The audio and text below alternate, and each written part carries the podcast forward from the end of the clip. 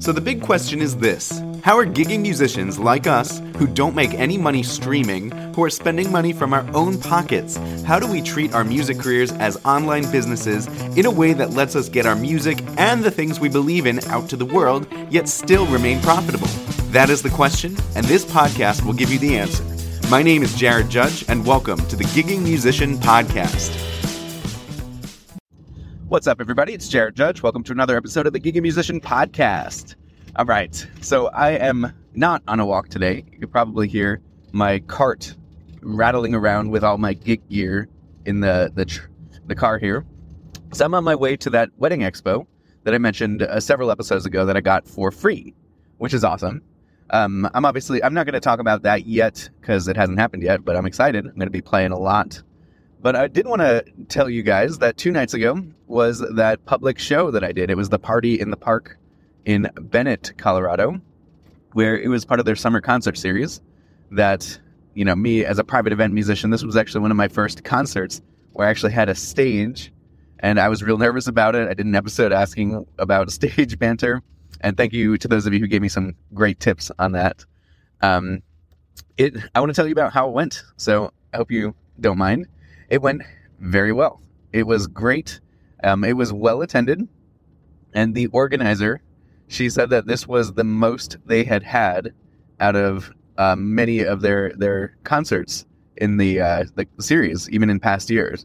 Like, I had the most people sticking around for a while, and it was so much fun. People said, like, the variety of music I picked was great, so I picked some good set lists.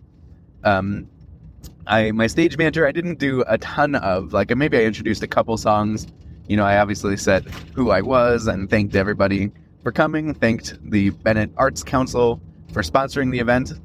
And my wife was in the audience. She said that what I did was, like, perfect. It was not too much. It wasn't too little. I did have a surprising piece of, like, feedback where it was my own, like, feeling of how something went, which was using the IEMs, the in-ear monitors, was amazing. I loved it. It was the best that I've felt playing with my backing tracks. Like, I could hear them. I could hear myself. But the surprising part about that was that it made me feel disconnected from the audience. So I don't know if those of you who use IEMs also feel that way, because honestly, it just felt like I was practicing. I just felt cut off from the world, and it was great because I could focus on my music and focus on my playing, which was so much fun.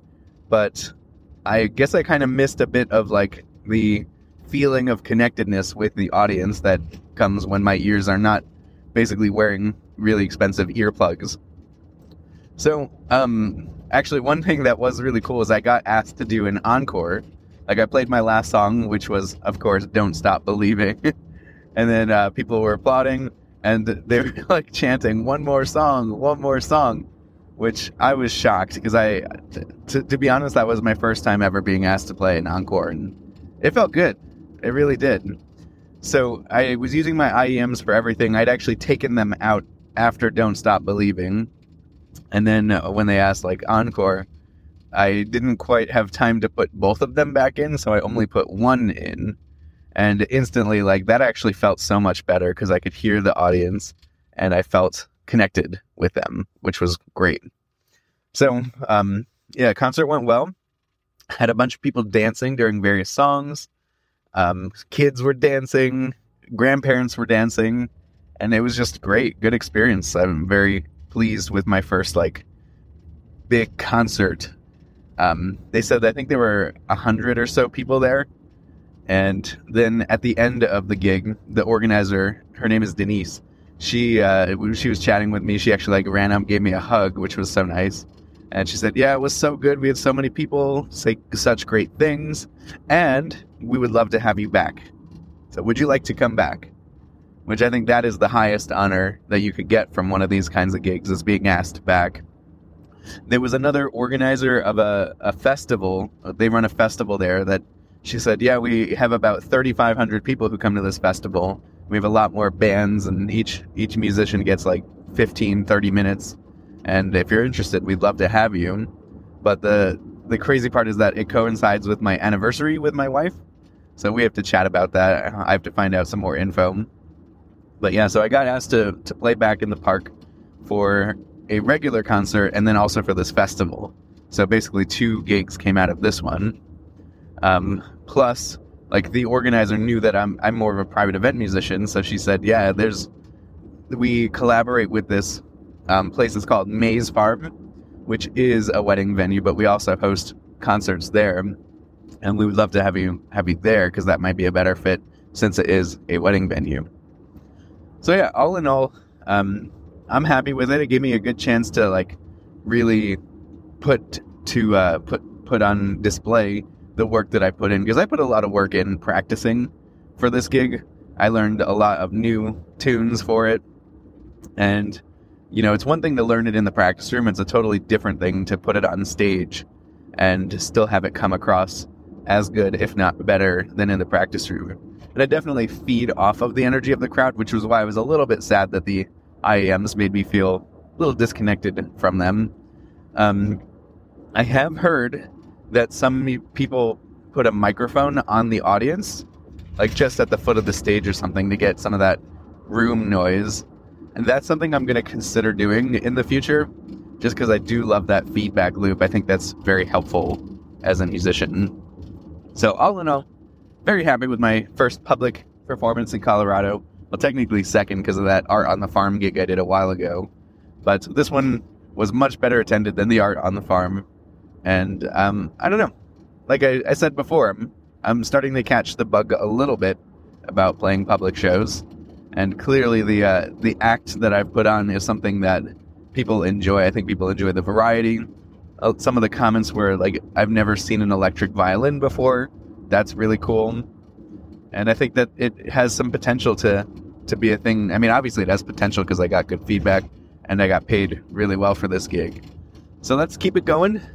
Yeah, I appreciate you guys just kind of listen to me reflect on that gig and hear some of the feedback. By the way, this gig actually came from my profile on Thumbtack. So if you are not familiar with the Thumbtack platform, I do recommend it.